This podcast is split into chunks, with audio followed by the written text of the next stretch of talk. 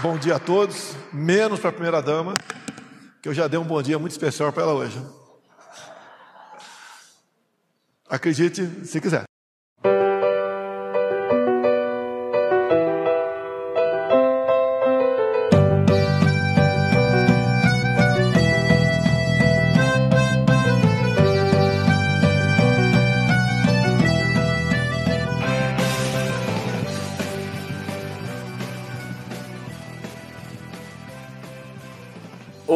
Queridos ouvintes. Quem vos fala sou eu, o seu locutor mais celibatário que você já conheceu. Ó, ó, ó.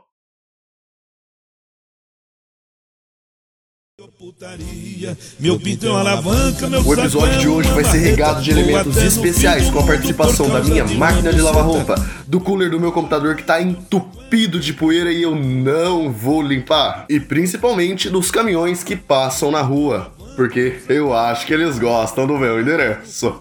Ah, ah, ah. Avião sem bola, fogueira sem braço, sou eu que sinto em você. Mano, e o BBB? Caralho, não tô assistindo. Futebol sem shopping, piu-piu sem boceta, sou eu que sinto em você. O BBB me fez apoiar e torcer pra uma milionária. Me fez torcer pra um milionário. Tô louca pra perder as mãos. Como? Como?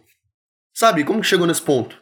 De alguém com mínima coerência dentro de um reality show ser uma pessoa que não precisa estar lá dentro. Oh, talvez seja por isso. Porque ela não precisa estar lá dentro. Porque o Abrava não precisa estar lá dentro. Porque ele tem dinheiro. Só você ver onde ele mora, ele mora num duplex, na cobertura. Ele tem um, a famosa Bravalândia dentro da, da casa dele, como ele carinhosamente chama, a casa dele, né? Então, a coleção de Funko. Tem Funko ali que custa milhares de reais. Ele tem uma sala de jogos. Tudo decorado com assinaturas de excelentíssimos artistas. Tem uma poltrona de 40, 35, por aí. Mil reais. Assinada por um artista. Ele não precisa estar ali dentro. Ele precisa sair um pouco do anonimato. Ele precisa. Bom, assim que eu vejo, né? Também não sou especialista em BBB. Deixo isso pra minha amiga Vitorinha, que ela é especialista em BBB. Mas enfim. Eu acho que ele precisa tirar esse rótulo dele, que tá com ele desde que ele entrou na mídia, de filho do Silvio Santos. Filho do homem. Então, talvez ele consiga isso. Fazendo o nome dele lá dentro. Mas. Ele tá levando isso como um retiro espiritual. Não tem como. Vamos todo mundo amigo. Vamos todo mundo aqui cantar. Ontem eles estavam cantando. Ah, esse episódio tá sendo gravado dia 27 de janeiro. Não sei quando vai sair, quando eu tiver ânimo para editar. Mas talvez tudo seja um plano do Thiago Abravanel para destruir o programa com paz e amor. E não com brigaria, pancadaria, que é o que a gente quer ver, né? Eu tô de férias desde que eu nasci. E a Nayara Azevedo, que perdeu um processo, perdeu, ganhou, não sei, foi citada, não me interessa. Ela tem um processo, pelo que eu ouvi, no TikTok. É... Talvez seja mentira, mas não importa. De um milhão de reais. Se ela ganhar no BBB, vai sobrar para ela uns 50 mil. Porque vai um milhão para pagar o processo, mais 450 mil para pagar encargo de advogado e 50 mil de Uber que ela vai ter que gastar para ir para os lugares assinar documento. Porque a justiça brasileira ela é um pouquinho lenta. Falando em justiça brasileira, o prêmio do BBB ele é mais simbólico, né? Hoje em dia ele é mais simbólico. Não é, ai, um milhão e meio, nossa, muito dinheiro, ai. Não. A pessoa recebe um milhão e meio ali, limpo. Porque o programa paga, acho que um milhão e oitocentos mil para ser abatido todos os, os encargos, tributos, impostos, e sobrar um milhão e meio para a pessoa que ganhou. E. Muito pouco, né? Porque pensa assim, você sai de lá. Vamos supor que você vai comprar só ativo. Você, eu quero uma casa de 200 mil, simples, uma casa simples de 200 mil, que é o preço que tá em nota, sei lá, da casa popular do Minha Casa Verde e Minha Casa Minha Vida, enfim. Preço lá em, em nota, 200 mil a casa. Comprar um carro popular. Eu não tenho carro, né? Vamos supor que eu não tenho carro. Pago lá 80 mil num golzinho, num gol, um carro simples. Não vou pagar 200 mil num, num Land Rover. Ah, preciso também comprar móveis. Mas 100 mil em móveis. Por quê? Porque um sofá hoje em dia tá 4 mil reais o sofá, uma televisão tá 5 mil reais a televisão, uma cômoda tá 4 mil uma cômoda, aí vai comprar cadeira, mesa, geladeira, eletrodoméstico, só foi 100 mil reais na casa. Aí, aí já foi quase 400 mil. Já perdeu um terço do prêmio. Daí, né, sai fazer coisas para as pessoas que você gosta. Sei lá, sua mãe, comprar uma coisa para sua mãe, um por irmão, um amigo aqui que te apoiou, pagar as dívidas de fora, né, que você fez cirurgia plástica para poder entrar no BBB, ficar tudo bonito, tem que pagar a equipe de marketing que ficou cuidando das suas redes sociais. Aí já foi meio milhão embora. Sobra um milhão. Tem que investir, né? Tem que investir, aí você investe. Mas você tem uma porrada de ativo. Tem PTU para pagar, IPVA para pagar, tem documentação de carro, revisão, você tem. Nossa, tem que pagar. Ai, é muita coisa. Compensa esse, essa exibição toda por um milhão e meio? Ai, mas tem a questão das propagandas, você vai fazer depois. É garantido? Não. Ai, mas todo mundo que sai faz. Faz mesmo? Faz. Eu lembro do ano passado, a Lumena saiu com uma taxa de rejeição enorme e eu só vi ela em uma propaganda. E a propaganda tinha mais dislikes do que likes. Tinha mais comentários zoando do que apoiando. Então, tá no BBB é um risco. Que você precisa ter muito culhão, você precisa estar com a sua vida boa, firmada aqui fora, para você entrar lá dentro e mesmo fazendo cagada, você sair, você consegue segurar. Tipo a Carol com ela tinha uma carreira respeitada aqui fora. É, os ouvintes, né, o público dela gostava dela. Até eu gostava das músicas dela. Eu ainda gosto, acho legal algumas músicas, mas não é muito para mim rap. Ela tem talento, mas ela entrou e o jogo foi rodando. Eu também não acompanhei, acompanhei mais por fora, acompanhei só o comecinho. O jogo desandou pro lado dela. Daí, ela saiu com a maior rejeição da história do BBB. Se eu não me lembro, era 98.17, alguma coisa assim. Daí ela perdeu muito do que ela já tinha conquistado. Talvez seria melhor ela não ter ido. Porque depois que tudo aconteceu, ela perdeu um pouco do prestígio da mídia, dos fãs, do público em geral, das marcas. E ela ainda tá nesse processo de reconstruir a sua imagem. Sigo só,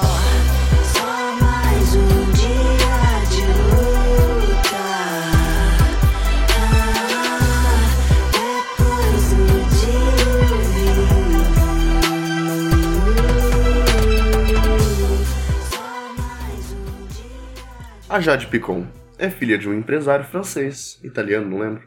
Também aqui eu não tenho um compromisso com a verdade. Ela tem uma vida estruturada, nasceu no berço de ouro, não criticando, plenamente coerente. Não tem problema nenhum em ter dinheiro, né? Contanto que você seja coerente nos seus posicionamentos. Porque a sociedade, no contexto geral, ela depende do posicionamento de todos, do ideal de todos, de como todos se comportam, para a gente poder seguir. Então, se uma pessoa que tem muito poder tem um ideal incoerente, que galga só quem tem dinheiro, aí, né, nós, somos a plebe, estamos na bosta. Mas a Jade Picon, ela tem uma criação que é notável. Você olha para ela, você sente que ali tem uma base de uma educação muito bem aplicada, tem uma cultura empregada na infância dela, um conhecimento de coisas que nós, na nossa primeira infância, não tivemos acesso, principalmente pelas condições do ensino público. Ela teve. E você nota pelos comportamentos sutis, de curiosidades, de perguntas, modo de agir, a etiqueta que ela tem, como ela se porta nas situações, é de uma magnificência adorada. Não cabe a mim o jogo dela, a estratégia dela. Eu tô falando sobre o arquétipo da Jade Picon. É de algo bonito de se ver. Algo que a gente não vê todos os dias porque ela vive em uma bolha muito distante da nossa. Digo nossa, pessoas comuns, povão, a massa. E aí, fica esse quê das bolhas que tenho pra mim que esse vai ser o tema do BBB desse ano. Tô cantando uma pedra. Vamos ver se eu acerto.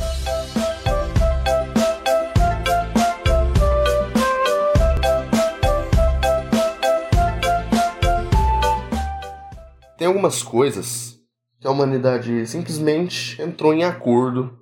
Falou: não, tudo bem, isso daqui existir. Não tem problema não. A gente usa e é muito útil para nossa vida. Mas se eu perguntar para você como fazer e se você consegue fazer, ninguém sabe. Vidro. Chegou algum momento em que a humanidade descobriu o vidro. Tava lá todo mundo sentado, perto da areia, do nada caiu um raio. Pá! Pegou um susto. Foi lá ver, um negócio saindo fumaça. Foi pôr a mão, queimou a mão. Esperou, voltou no outro dia. Todo mundo querendo saber tirar aquilo da terra. E uma escultura com os rastros do raio na areia. E ali nasceu o vidro. O tempo se passou e a humanidade achou coerente utilizar vidro para as coisas diárias.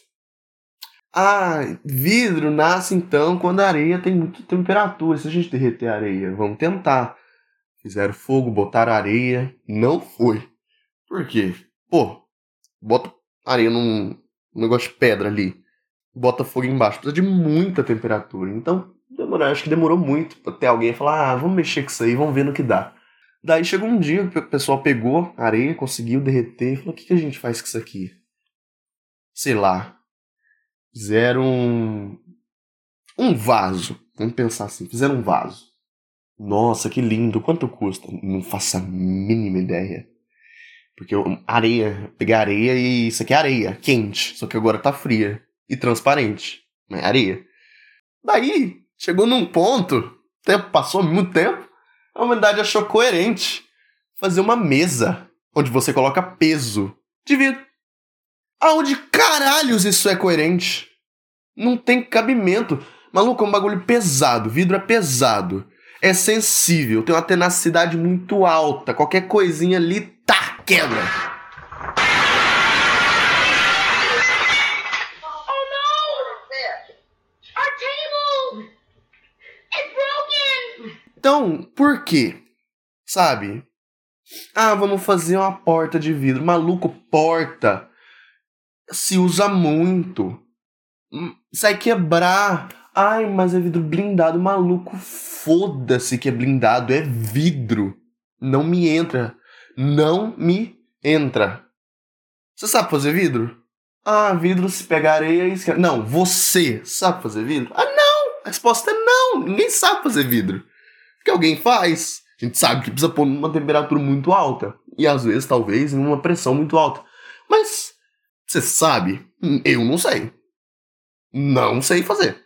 Aí a humanidade enfia vidro em tudo. Vamos fazer garrafa, vamos fazer vídeo de perfume, vamos fazer tela para computador, tela para celular, vamos fazer porta, vamos fazer mesa, vamos fazer janela, vamos fazer coisa para pôr no carro, vamos fazer coisa pra gente pôr na rua, vamos fazer coisa pra gente pôr em cima do telhado, vamos, vamos, vamos enfiar vidro nas coisas. E depois que descobriram o vidro, houve uma utilidade que eu acho que é a mais certeira da criação do vidro, que é dar a visão aos que outrora não enxergavam, aos nossos queridos míopes. Um abraço todos os míopes, todos os astigmatistas, amadoatistas do Brasil e do mundo. Eu tava com uma lamparina acesa, perto de um radinho ligado. A lamparina tombou, esparramou querosene pra toda a banda. Pegou fogo no rádio e queimou ele tudo. Eu tô achando que o Amado Batista morreu, porque ele tava cantando na hora. Não, a Amar Batista não morreu, não. É, o querosene queimou o radinho dele, mas ele não morreu, não, porque eu escutei ele cantando agora há pouco, no hospital, na sala de cirurgia. Acho que ele tá só internado, morreu não. Usaram pra fazer óculos. Olha que bagulho genial. Sei, tá, eu sei, tem alguns óculos que são, algumas lentes que são feitas de acrílico e não de vidro, mas olha que advento interessante. Visão. Você dá visão pra alguém que tem olho, mas não tem o privilégio de enxergar. Microscópio. Aí, ó. Tá aí. Criaram uma lente do microscópio pra você poder enxergar coisa que o olho não vê, porque a gente precisa ver certas coisas que estão além da nossa visão, né? Pra gente poder estudar também, né? Avançar a ciência, avançar as coisas. As coisas é as coisas. Telescópio também. Não veria, não- a gente não ia saber que Marte tá ali, porque senão não, não teria como fazer a lente, teria como fazer o negócio trambolho ali pra poder enxergar que Marte está lá. E aí, o que, que a gente ganha com essa informação? Talvez a gente descubra. Eu não sei, mas talvez alguém saiba a importância de poder enxergar além do céu.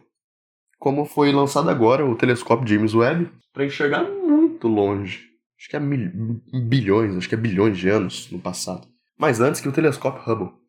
Mas enfim, são coisas tão sutis que fazem parte do nosso dia a dia que a gente não sabe, não consegue assimilar a importância e como aquilo se tornou parte do que a gente é. E sem isso, a gente seria nada. Talvez seria, de uma forma muito diferente. Mas tudo caminha para um certo rumo. Tudo na história ela caminha para evolução. Então, em algum momento a gente ia descobrir o vidro. Como em algum momento a gente vai descobrir alguma outra coisa também muito útil. Tô olhando aqui pro negócio no meu quarto e eu pensei agora, um desodorante. Maluco, em que momento um cara falou: não, se a gente pegar alumínio e colocar no sovaco, a pessoa não fede. Hum, hum, não, não, não, não tem coerência. Não tem coerência, cara, não tem. É um bagulho tão inteligente, gente, que eu não consigo assimilar. Porque eu nunca ia pensar nisso. Eu nunca. Nossa, eu acho que isso é humanidade. Falar, não, você é o responsável por tudo que a gente fez até hoje. E me mandar para outro planeta para conversar com outra espécie. Sim, eu já sei o idioma deles. Eu preciso ensinar tudo que a humanidade fez, maluco. Eu ensino os caras a fazer aquele origami de abrir, fechar, abrir, fechar. E falei, escolhe uma cor, escolhe uma... É isso. Eu vou falar que a gente decide as leis através daquilo. Porque eu não sei. 15 leis, eu não sei. Como fazer vidro, eu não sei. Fazer um perfume, eu não sei. Levantar uma casa, eu não sei como se faz uma ponte, eu não sei fazer um avião, um carro, eu não sei fazer tecnologia, eu não sei, eu só sei com medo de me cagar.